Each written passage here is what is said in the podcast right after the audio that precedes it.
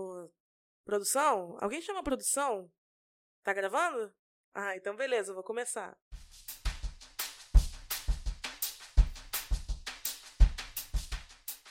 Sejam bem-vindos! Eu sou a Ana Juliette, eu sou apresentadora e esse é o podcast Diário Cultural. A gente vai apresentar para você diferentes temáticas que englobam a produção cultural, desde a universidade ao mercado de trabalho, trazendo discussões e pautas importantes para entender esse cenário. Para isso, a gente vai contar com a ajuda de estudantes de produção cultural e agentes culturais que, com suas diferentes perspectivas, vão enriquecer o nosso papo. Gente, nesse primeiro episódio, chamado Corre de Estagiário, a gente vai contar para você sobre a correria da vida do estagiário para conciliar a vida pessoal, acadêmica e profissional e como essa experiência ela impacta na formação dos mesmos. A gente vai falar sobre a relação entre universidade e mercado profissional, mostrando os pontos positivos e negativos que essa experiência acarreta na vida do estudante de produção cultural. Nesse podcast, a gente quer escutar algumas pessoas que estão nesse corre há algum tempo, porque a gente acredita que tem muita construída aqui para frente nessa área e que essas pessoas têm muito a colaborar nessa construção.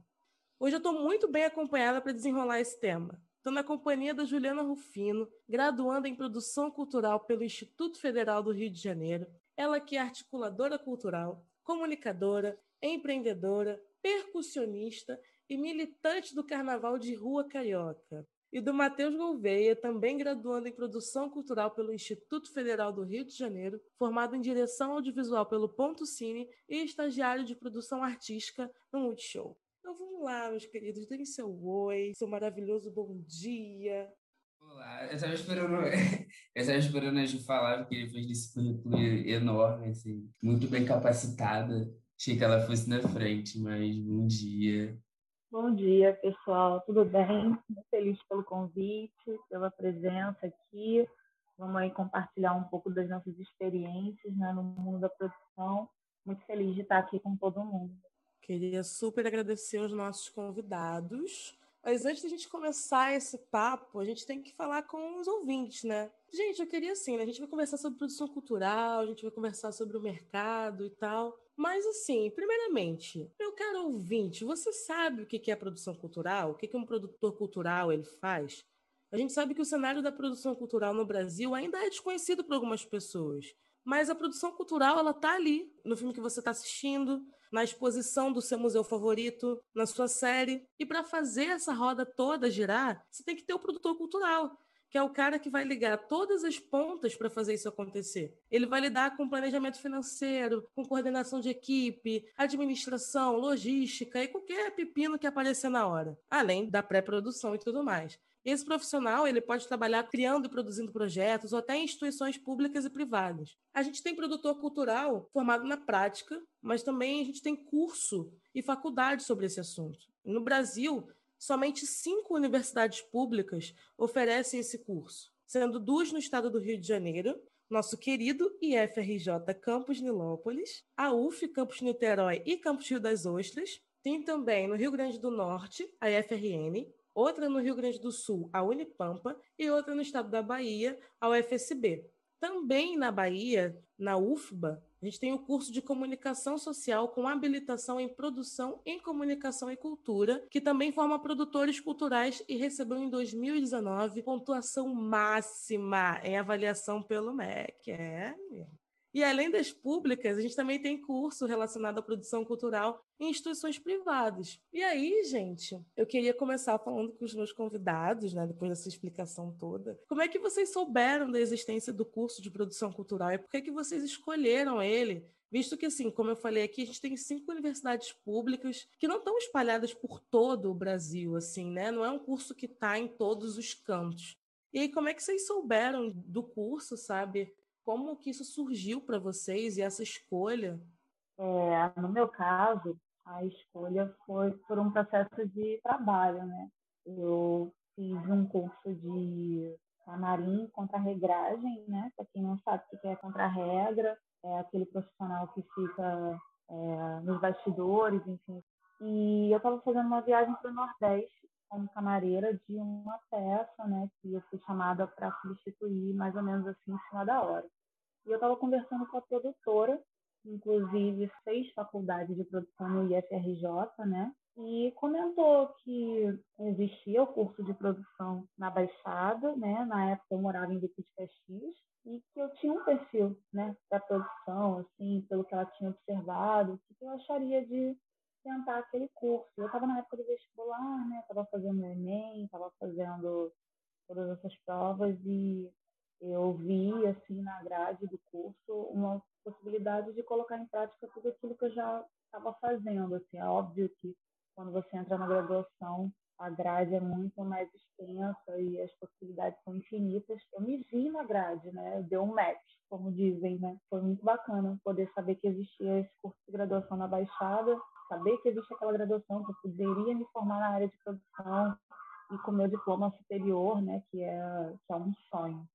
É, comigo já foi um pouco diferente. Eu levei um tempo, eu, eu também sou um pouco mais novo que a Ju, então eu levei um tempo para poder chegar no mercado de trabalho, né? No tanto que essa é a minha primeira experiência como estagiário.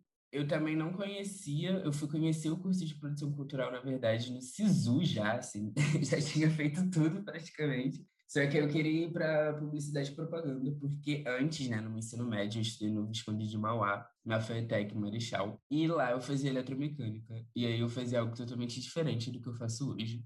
E eu não era feliz, eu não gostava do que eu fazia, eu fui para lá pensando que, ah, tipo, eletromecânica vai me dar dinheiro, é, e eu preciso de dinheiro para sobreviver, para ter conforto então vou fazer isso.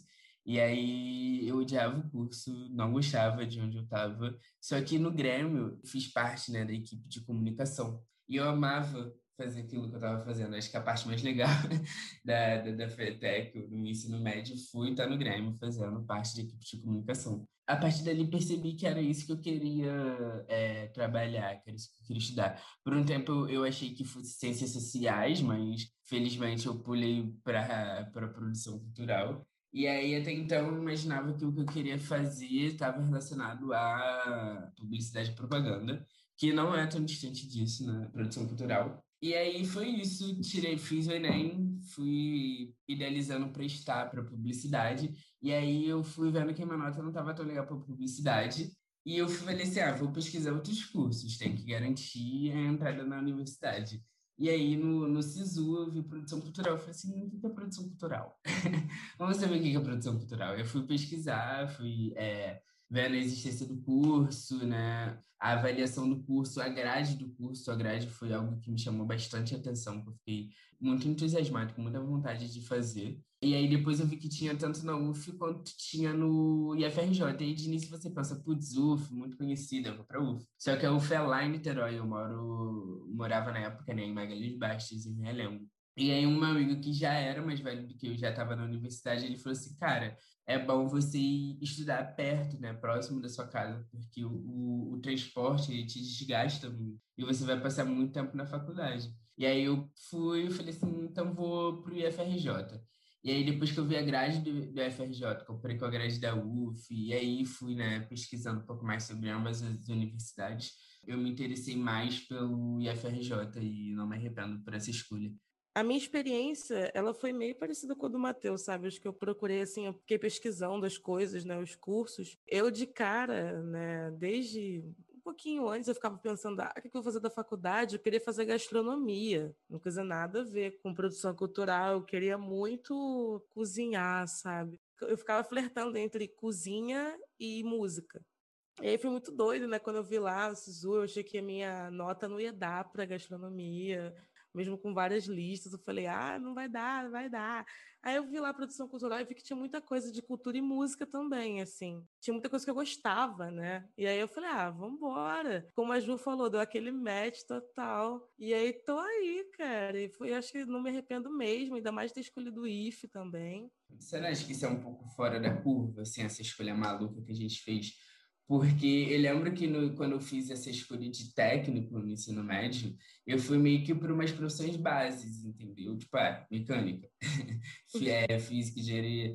E aí você, tipo, gastronomia, música, é, produção cultural até, é algo que está muito distante da gente que está na base da sociedade, sabe? Da gente que, que é periférico, que tem essa questão social muito presente. E aí tu pensa, cara, o que que dá dinheiro, sabe? O que dá dinheiro é aquilo que você vê de profissão mais próxima, porque você vê aquilo dá dinheiro. Agora, um produtor cultural, quando você vê um produtor cultural muito perto de você, sabe? Tipo, ou quando você ouviu na escola, alguém fala assim, ah, quero ser produtor cultural. Então, por isso que desse medo, sabe? Por isso que a gente não conhece também. Eu acho que tem um pouco disso aí.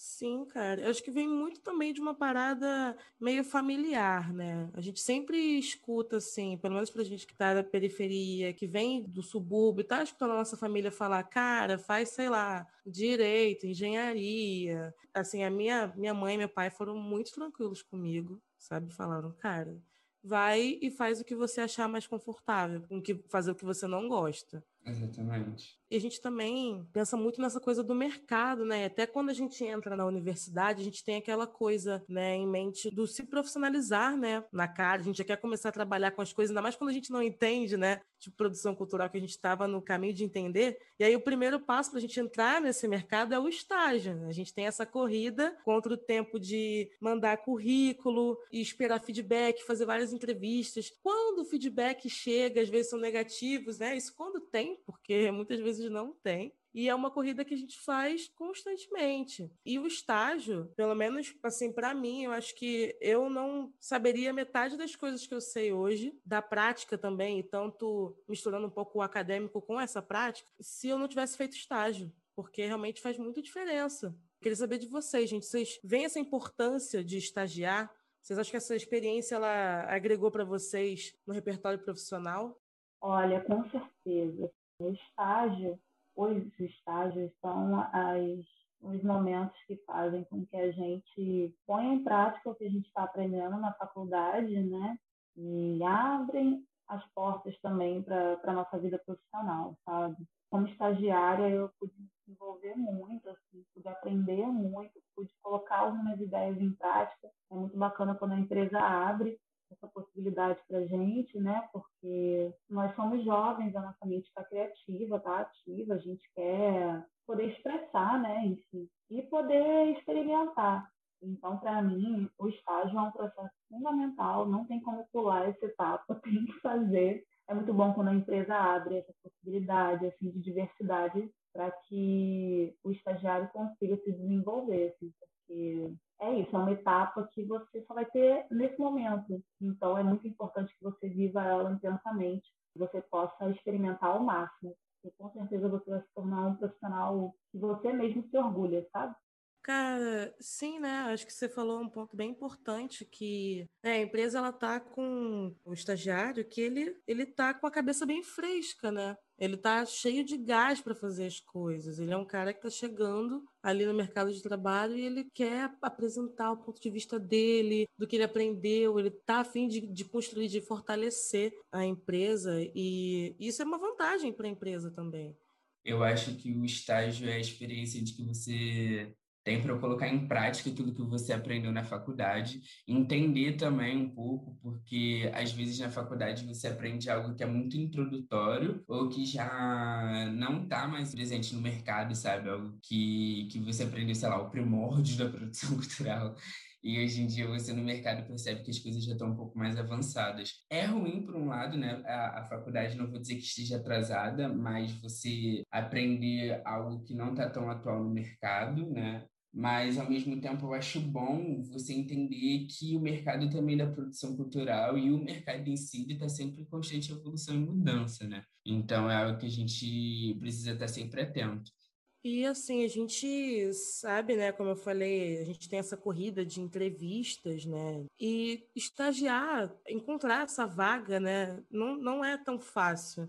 A gente vê também que é muito complicado a gente conseguir uma, uma vaga legal, que a gente consiga ter um tempo para se desenvolver e ganhar um, uma graninha justa. Isso quando a gente consegue ganhar. É, a gente estava pesquisando aqui antes da gente entrar nesse episódio, a gente estava dando uma olhada sobre o tema, e a gente viu uma pesquisa da ABRES, que é a Associação Brasileira de Estágio, que a maioria das vagas que são ofertadas para estágio são para cursos de exatas direito e para áreas de humanas, como administração e comunicação social. E aí, gente, a gente se pergunta, onde é que estão as vagas para produção cultural? É, meu querido ouvinte, eu queria até perguntar para vocês, que se vocês souberem, me avisa tá bom? Imprime, realmente... imprime no papelzinho, põe no portão de casa. Isso, pega lá o númerozinho, porque realmente é muito complicado. Sem contar que quando rola a vaga legal, assim, maneira, ou às vezes não tem remuneração, ou até quando tem a concorrência é muito grande, porque a gente acaba concorrendo com pessoas de vários outros cursos. E aí, gente, como é que vocês consideram o cenário de estágio em produção cultural no Rio de Janeiro?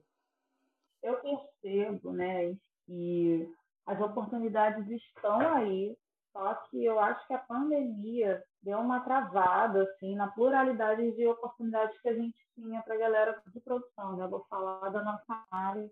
É, antes da pandemia, eu via uma, um leque de opções, por exemplo, quem gosta de trabalhar com o setor cultural, com o público, foi uma área que eu consegui trabalhar um tempo também, tinha muitas oportunidades de estágio. Quem queria uma área mais executiva, mais executiva, conseguia é, o audiovisual também. Então, eu percebia que, apesar dos problemas que a gente está tendo de financiamento para a cultura, haviam oportunidades ainda. É, de uns anos para cá, deu uma diminuída, tá? Quando eu entrei na faculdade, né, estou indo para final, é, eu via as oportunidades um pouco melhores e agora eu estou vendo uma escassez, mas com a pandemia deu uma secada mesmo, sabe? Estou vendo uma galera muito preocupada, as vagas são muito escassas, nem todo mundo está se adequando ao modelo de trabalho remoto, porque muitos também eram voltados para a área artística, né? produtores artistas, então conseguir fazer essa mudança para o remoto, que é basicamente administrativo, né? é muito complicado. Assim, acho que no momento está sendo um processo de transição para todo mundo, porque realmente não é da noite para o dia que as pessoas começam a se adequar a esse novo modelo, não. É, eu acho que é basicamente isso mesmo. Antes da pandemia, eu estava vendo bastante vaga, e hoje em dia, assim, muito escasso. E, e, o mais curioso é que a maioria das vagas que estão sendo ofertadas agora, assim, ou elas remuneram muito pouco, ou elas não remuneram. E às vezes elas também são presenciais, sabe? E a gente está no momento em que o home office é o mais é o mais seguro, né? O mais aconselhável, mas eu também entendo, né, que nem todo mundo consegue fazer home office por estruturas dentro de casa, né? Às vezes a empresa não disponibiliza uma internet, um computador, e aí fica de fato complicado entregar, sabe, o serviço.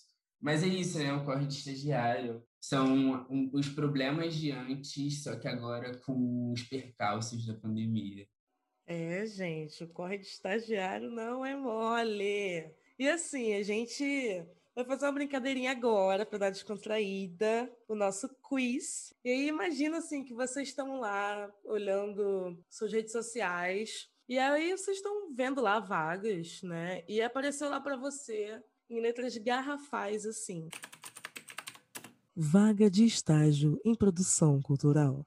Requisitos e informações: estar entre terceiro e sexto período, falar três idiomas fluentemente, ter viajado para três países, ter ao menos dois anos de experiência na área, ser criativo e especialista em resolver problemas, necessário conhecimento avançado em Excel e Photoshop, 30 horas semanais Bolsa Auxílio no valor de 630 reais. E aí, meus queridos, vocês se encaixariam nessa vaga?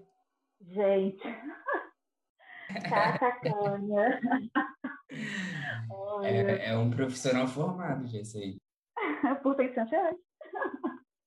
Olha, eu vou falar, estava conversando isso com uma amiga esses dias, ela é recém-formada, né? Tem um ano mais ou menos de formada. E ela anda reclamando muito disso, que ela está investindo muito em si, muito em si, muito, muito, muito. Só que nesse momento ela se viu olhando para os lados e não vendo possibilidades, assim. Eu acho que existe um problema aí da galera da produção em si, não vou falar por toda a cultura, né, quem sou eu, mas eu acho que a galera não está unida, né? Os produtores não são unidos. Eu não vejo a nossa categoria unida. E as empresas ou quem está com capital na mão no momento para uh, contratar, seja em formato pessoa jurídica ou estágio, acabam aproveitando, né? Isso é um tabu, mas acabam se aproveitando do desespero do profissional, principalmente quando é um profissional recém-formado, um profissional que ainda está tentando se, se consolidar, da remuneração que eles acham que é pertinente, só que a gente sabe que não é justa, né? É muito difícil, porque o profissional não usa só aquela remuneração para pagar as contas, ele usa para se atualizar, para se capacitar, entendeu? É, para ser um profissional melhor, inclusive, para a empresa que está contratando ele. O estagiário, então, nem fala. Eu sempre uso minhas bolsas de estágio para investir em cursos, investir em capacitação, então acho muito complicado quererem que você chegue pronto quando, inclusive, a bolsa não é pertinente com a capacitação que espera de você, né? Porque se você é estagiário, você está buscando oportunidade de crescimento. Exatamente, mas a gente também precisa entender que existem dois tipos de estagiário. É, tem a galera que está na faculdade e consegue ser mantida ainda pelos pais, e tem a galera que está no corre mesmo, porque ela é o seu próprio, a sua própria fonte de renda. E aí é onde complica, né? Porque para uma pessoa que ela é mantida pelos seus responsáveis, esses 630 de fato vem como, sei lá, uma bolsa auxílio. Mas para uma pessoa que é que se mantém com essa renda, é o salário dela, né? E ainda mais, por exemplo, na FRJ que a gente paga passagem, sabe? Às vezes são 400 reais no mês de passagem, entendeu? 400 reais é muita coisa é, é um pouco complicado. Confesso que, inclusive, esses pré-requisitos para vaga, para pessoas que são inseguras, é, pessoas que estão buscando a primeira experiência como estágio, às vezes eles são pré-requisitos para desistência, sabe? Para você não mandar o seu currículo para aquela vaga porque você não se acha capacitado para aquilo. Só que é justamente isso, sabe? Você está buscando aquilo para se capacitar no, no mercado de trabalho. Cara, sim, isso que você tocou num ponto bem importante, né, dessa remuneração e assim, a gente fez uma, essa brincadeira meio exagerada, mas ela não é tão exagerada, como o Matheus falou aí.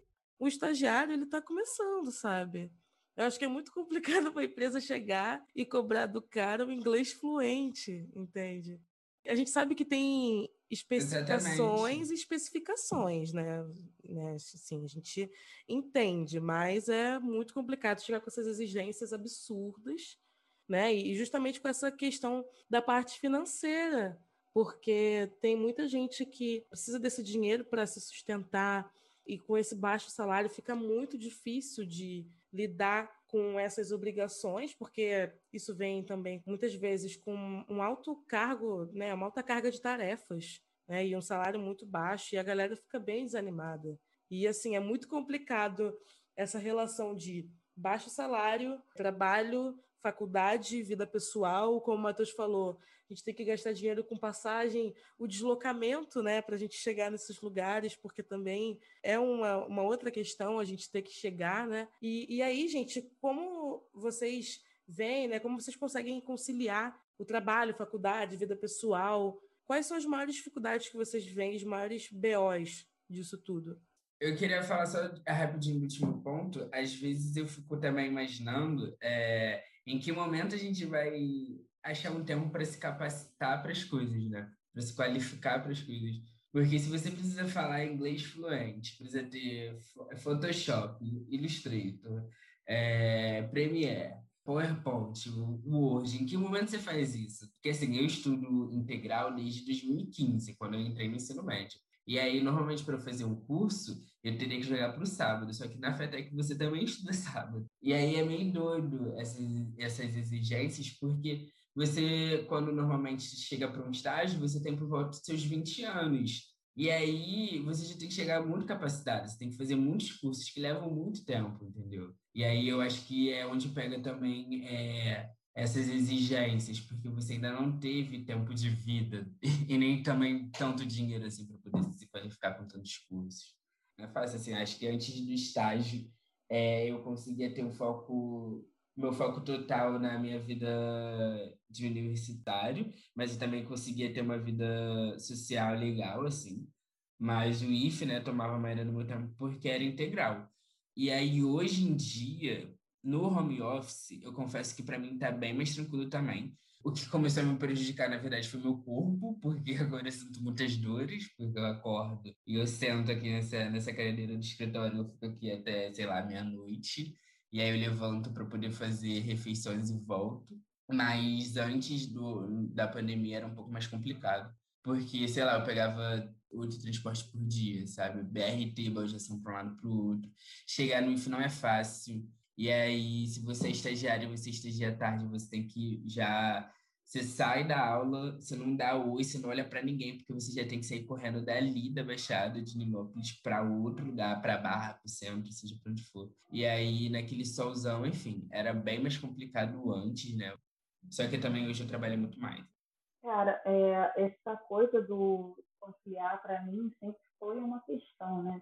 Agora, com a pandemia, aconteceu uma coisa que eu nunca imaginei, que foi conseguir conciliar as aulas remotas, os estudos e os trabalhos quando aparecem, porque a maioria deles estão acontecendo de forma remota. Não é fácil, às vezes, os horários se cruzam, até porque está tendo também uma falta de limite. Eu acho que por, por, por falta de conhecimento nossa, né? Está todo mundo aprendendo, ainda aprendendo como se faz essa coisa de trabalhar, estudar remotamente. Então, às vezes, os horários cruzam, as aulas com o trabalho, com a reunião. Então, é jogo de cintura, gente. Assim, contar com pessoas que já passaram pelo que nós estamos passando agora, porque não é fácil, não é fácil mesmo, principalmente o estudante que necessita estagiar, porque ele necessita daquela renda, não é só pela capacitação, ele também precisa da renda, é você contar com as pessoas que você sente que são suas aliadas, que querem te ver crescer como profissional, porque vai ter dias que você vai terminar uma tarefa do estágio e dali em diante até meia-noite, uma da manhã, você vai ter que concluir um trabalho da faculdade para no dia seguinte você estar lá online no estágio ou como era presencialmente lá, batendo seu ponto no estágio. E é assim que funciona. Assim, gente, como é que vocês avaliam a contribuição da faculdade para a vida profissional de vocês? Porque a gente sabe que tem alguns conhecimentos que a gente só aprende na prática, né? É, acho que tem coisas que a gente aprende na faculdade que eu fiquei assim, nossa, quando é que eu vou colocar isso em prática no que eu trabalho? E aí, o dia que isso aconteceu, chegou, e aí eu falei assim, nossa, mas aquilo que eu aprendi realmente tem efeito aqui no que eu estou fazendo, sabe? E eu fiquei assim, nossa, é, acho que dá até um gás até a mais para a gente é, continuar com o que a gente faz, né? Porque também tem essa questão. A gente sempre fica esperando o dia que alguma coisa vai aparecer que a gente aprendeu, vai aparecer na nossa prática. Acho que quando chega a gente fica completamente maravilhado. E como é que vocês avaliam isso? Cara, eu acho que acho que essa é a parte recompensadora da, da parada toda, né? Tem coisas que você está aprendendo e você fica lá na hora assim na sala, cara, isso aí eu não vou usar, isso é impossível, para que isso, isso é ultrapassado. E aí quando chega você pensa, uh. E, e, é bom porque você sabe que você consegue resolver aquilo, que você consegue solucionar porque você estudou aquilo antes, sabe? É meio que quando, sabe quando você está estudando é, uma matéria de produção e aí eles pedem para você antecipar o problema? É basicamente isso. Quando o problema chega, você já sabe como resolver, porque antes você estudou e entendeu sobre aquilo. Esse podcast é um pouco prova disso, né? amigo, sim, matérias da Ana Luísa falando, faça uma planilha de 100%. Beleza. Exato. Faz uma planilha de 50%. Agora uma planilha de 25%. 25. Sem tirar a cara do seu projeto. Como assim, moça? Você mandou tirar 75% do meu orçamento. Como é que vai ser o mesmo projeto? E aí você tem que fazer com o mesmo projeto é legal que isso reflete, né, o que a gente vê muito agora, porque realmente, assim, a gente tem que se virar com projetos que tem pouco orçamento, não tem nenhum. Né? A gente vê que muita gente também está se virando com os editais e tudo mais, mas quando não tem é, planilha de, sei lá, 10%, planilha de 0%, isso a gente vê o quanto que esse isso que a gente viu lá na sala de aula refletiu, né? Porque realmente, cara, traz uma ajuda enorme. No, no meu estágio tive um pouco disso, né? Por causa de escrever projetos. E aí, quando a gente recebia muito projeto novo no Multishow, é, eu era essa equipe que, que recebia avaliava projeto. Então, saber elaborar um projeto, ter aprendido isso com, com Alexandre, com a Ana Luísa, com a Renata, isso foi muito importante, porque hoje é, eu sei as ferramentas que eu preciso usar para poder avaliar um projeto, sabe? É, gente, é muito bom, né? Você saber o que está fazendo, saber o que está acontecendo, assim, é uma sensação muito importante, né? Por exemplo, trabalhei muito tempo em centro cultural, né? Fiquei uns quatro anos dessa caminhada fazendo estágio em centro cultural, por exemplo, e eu trabalhei também na parte de projetos. E foi legal ver isso, né? Você vê o projeto chegando, você saber exatamente onde está o erro do projeto. E eu também tive uma oportunidade muito boa, que foi de poder dar o feedback falar, olha, esse ponto aqui não está muito claro, você consegue desenvolver mais para gente? Isso é muito bom, assim, acho que é o mundo ideal, né? Infelizmente, a gente não tem essa possibilidade para todo mundo, porque é uma batalha mesmo, né? São disputas, então a pessoa não conseguiu desenvolver um projeto muito bom, com muita clareza, ela infelizmente naquele momento não vai ser selecionada. Mas eu tive a oportunidade, por exemplo, de devolver, de fazer devolutivas, né, para as pessoas. E isso foi ótimo, porque o projeto voltava diferente, você via que você conseguiu ajudar a pessoa, e aí você se sente produtor mesmo, né? Você fala, caramba, acho que eu tô, tô quase aí, hein? Acho que eu tô já formado como profissional, já dá para encarar a vida. É isso, né? A gente vê que o que a gente está aprendendo está sendo realmente aplicado. Isso dá muito gás. E aí, gente, a gente está encerrando o nosso episódio. A gente está falando aqui né, sobre produção cultural e assim, não é porque a gente escolheu isso para estudar, porque a gente trabalha com isso, mas a produção cultural, a gente está vendo que ela tem extrema relevância social. E a gente acredita na melhoria constante do setor, na ampliação da oferta dos cursos de graduação em universidades públicas, gerando mais oportunidades profissionais, tanto de estágio quanto oportunidades de trabalho também depois da formação. E vocês estão achando que o papo acabou? Ah, meus queridos, mas não acabou mesmo. Só que assim, a gente vai deixar para o próximo episódio, né? Porque senão a gente vai ficar aqui três horas falando, sabe como é que é? Junta uma rodinha de produtor, não para de falar. E aí eu vou deixar para vocês uma provocação para os meus queridos ouvintes e para os nossos convidados. Como é que vocês desejam o cenário da produção cultural no Brasil daqui a uns 20 anos? Eu nem digo 20, mas assim, é, como a gente está em constante transformação, em constante mudança, né? Daqui a uns dois anos, daqui a um ano, porque assim vendo a pandemia, né? Finalzinho de 2019, começo de 2020, tá aí há mais de um ano que a gente teve que transformar muita coisa muito rápido. E aí, como é que vocês veem isso daqui a um ano, daqui a dois anos, né? Um futuro bem próximo? Então, eu, o que eu acho, assim, que eu espero que a gente pode tentar organizar, não digo nem para daqui a 20 anos, sabe? Eu espero que isso seja breve. É, eu vejo o nosso setor muito desunido, vejo os produtores muito desunidos, vejo uma disputa muito grande.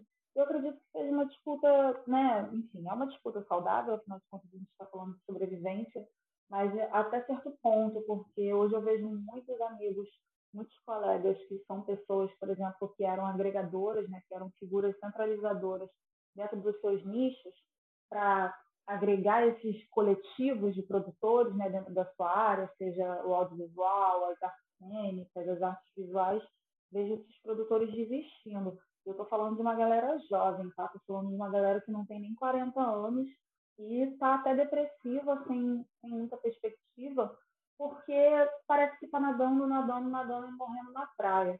Então, eu queria muito que a gente conseguisse se unir mais, porque os produtores têm suas pautas, e elas muitas vezes são esquecidas porque a gente está sempre voltado para o outro, né? A gente está ali é, atrás das câmeras, atrás de tudo e a gente não consegue falar sobre as nossas necessidades enquanto profissionais. Eu também queria muito que a gente conseguisse reverter essa situação da nossa representatividade enquanto setor. Nós temos representantes, nós sabemos quem são os nossos representantes, e eu estou falando da esfera pública, né? Eu acho que todo mundo entende aqui, não preciso entrar é, detalhes, que o setor cultural, nesse momento, ele está muito enfraquecido. Ele está enfraquecido porque os nossos representantes estão de mãos atadas, eles não podem brigar por nós e a gente também aqui no micro fica sem saber o que fazer e fica desmotivado. Eu acho que a produção no Brasil ela depende das demandas públicas, ela depende da esfera pública, sim, dos repasses. Não adianta a gente negar isso. porque enquanto a gente nega isso, enfim, a gente está sendo engolido e vê é, profissionais tão bacanas, pessoas tão criativas e tão potentes aí desistindo. Então, assim, por hora, para resumir, eu espero essas duas coisas. Eu espero que a gente tenha mais união enquanto setor, né? Repetitivo falar isso, mas eu sinto falta disso ainda hoje. Eu espero que os nossos representantes consigam brigar por nós. Nesse momento está muito difícil para eles, mas espero que a gente consiga, digamos, reerguer o setor cultural e toda a grandeza da área cultural, até inclusive como ministério um dia, né? Faço as palavras de Juliana Rufino as minhas. Eu acho que é meio que isso. Eu vou reforçar o que ela, o que ela falou, meu posicionamento é o mesmo. Assim, acho que a gente precisa dessa união, até mesmo para um fortalecimento, para uma visibilidade maior, porque com essa visibilidade a gente tem mais, mais demanda, é ofertado mais vagas, é, o curso é reconhecido. Eu acho que hoje em dia tem uma galera que ainda não conseguiu ter acesso ao curso de produção cultural, já entende que, que promove cultura, que é um agente é, cultural social, e já se atribui como um produtor cultural, e eu acho isso bastante legal. E é basicamente isso, sabe? Aí contra agora o, o, o desmonte, a, a, precarização que a gente vem sofrendo, e, e buscar se unir para poder ir contra tudo isso, sabe? Gente, eu queria muito agradecer essa aula de Juliana Rufino e Matheus. Foi maravilhoso. Queria começar nossos agradecimentos aqui. Esse podcast só foi possível graças ao financiamento do edital Cultura Presente, realizado pela Secretaria de Cultura e Economia Criativa do Rio de Janeiro, com recursos da Lei de Emergência Cultural Aldir Blanc. Os projetos desses editais, de todos que estão acontecendo, gente, vale muito a pena acompanhar. Se vocês quiserem conhecer, é só procurar pela hashtag Cultura Presente no Instagram, tá bom? Que tem coisa muito legal aí. Queria agradecer aos nossos convidados maravilhosos, Matheus, Ju. Muito obrigada. Tá, se quiserem dar uma palavrinha agora. Eu que agradeço pelo convite, assim, é... Então, assim, tô bem feliz, fiquei muito entusiasmado convite estar tá aqui para poder falar um pouco sobre, sobre a minha experiência, dividir isso com a Ju, dividir isso com vocês. É um pouco de, de validar né, o profissional que eu estou buscando ser, o profissional que eu sou nesse momento, entendendo que é necessário ter essa troca também com outras pessoas da área, porque isso a Ju, ela está muito no setor público, eu já estou mais voltado para o setor privado, e aí ter é, um pouco dessas duas visões, essas experiências que são diferentes, para mim é muito agregador. Então, assim, obrigado pelo convite de novo. Nossa, eu faço minhas as suas palavras, Matheus. Eu via tanta gente gravando podcast, eu fiquei, ah, queria gravar também, queria participar, falar um pouco, né? A gente acaba acumulando tanta coisa, inclusive com a quarentena, a gente, eu acho que todo mundo passou por um processo de transformação. Foi na marra também. E eu estou muito feliz de poder estar aqui dividindo com vocês um pouco do que eu vivi um pouco do que eu espero assim daqui para frente assim vocês são pessoas que eu admiro muito profissionais jovens potentes e eu acho que a gente é é a energia da transformação que a gente tanto quer né? Isso é uma coisa que eu quero levar para a vida. Ser a transformação né? Ser a mudança que a gente tanto espera no mundo. No nosso caso ser a mudança que a gente tanto espera no nosso setor né gente? Muito feliz de verdade por essa iniciativa muito feliz pela Aldir Blanc estar possibilitando isso aqui eu falo para todos os meus colegas da cultura que toda vez que eu vejo alguém realizando alguma coisa pela Aldir Blanc, me dá um alento, porque ela capacitou pessoas que estavam literalmente atrofiadas, né, com seus pensamentos atrofiados, poderem falar, poderem se expressar, coisas que escreveram na quarentena, colocar para fora, colocar para o mundo, mostrar que o profissional da cultura está aí, gente, potente como qualquer outro. A gente trabalha, a gente produz a renda que muitas famílias alimentam. Então, eu estou muito feliz, de verdade, por estar participando de mais um projeto financiado pela Aldir Blanc e vocês, né? Estar aqui com vocês, que são pessoas lindas, maravilhosas e potentes. Ai, gente, muito obrigada. Eu queria agradecer muito a vocês, sério, assim. Ai, amo demais. É, queria também deixar aqui as nossas redes sociais, tá? Vocês estão achando que esse podcast é brincadeira? Não, não, querida, a gente também é influencer. A gente tem Instagram, sim. É só você chegar lá, pesquisar arroba podcast Diário Cultural e também no Facebook como Diário Cultural. Aí lá vocês vão saber sobre os próximos episódios, os temas, também conhecer a nossa equipe maravilhosa, porque a gente não estaria aqui sem a nossa equipe de produção. Sim, o podcast de produção cultural tem produtores culturais por trás. Então, fica ligadinho lá e vai saber mais um pouquinho sobre a gente, tá bom? Gente, muito obrigada. Queria agradecer demais e até o próximo episódio.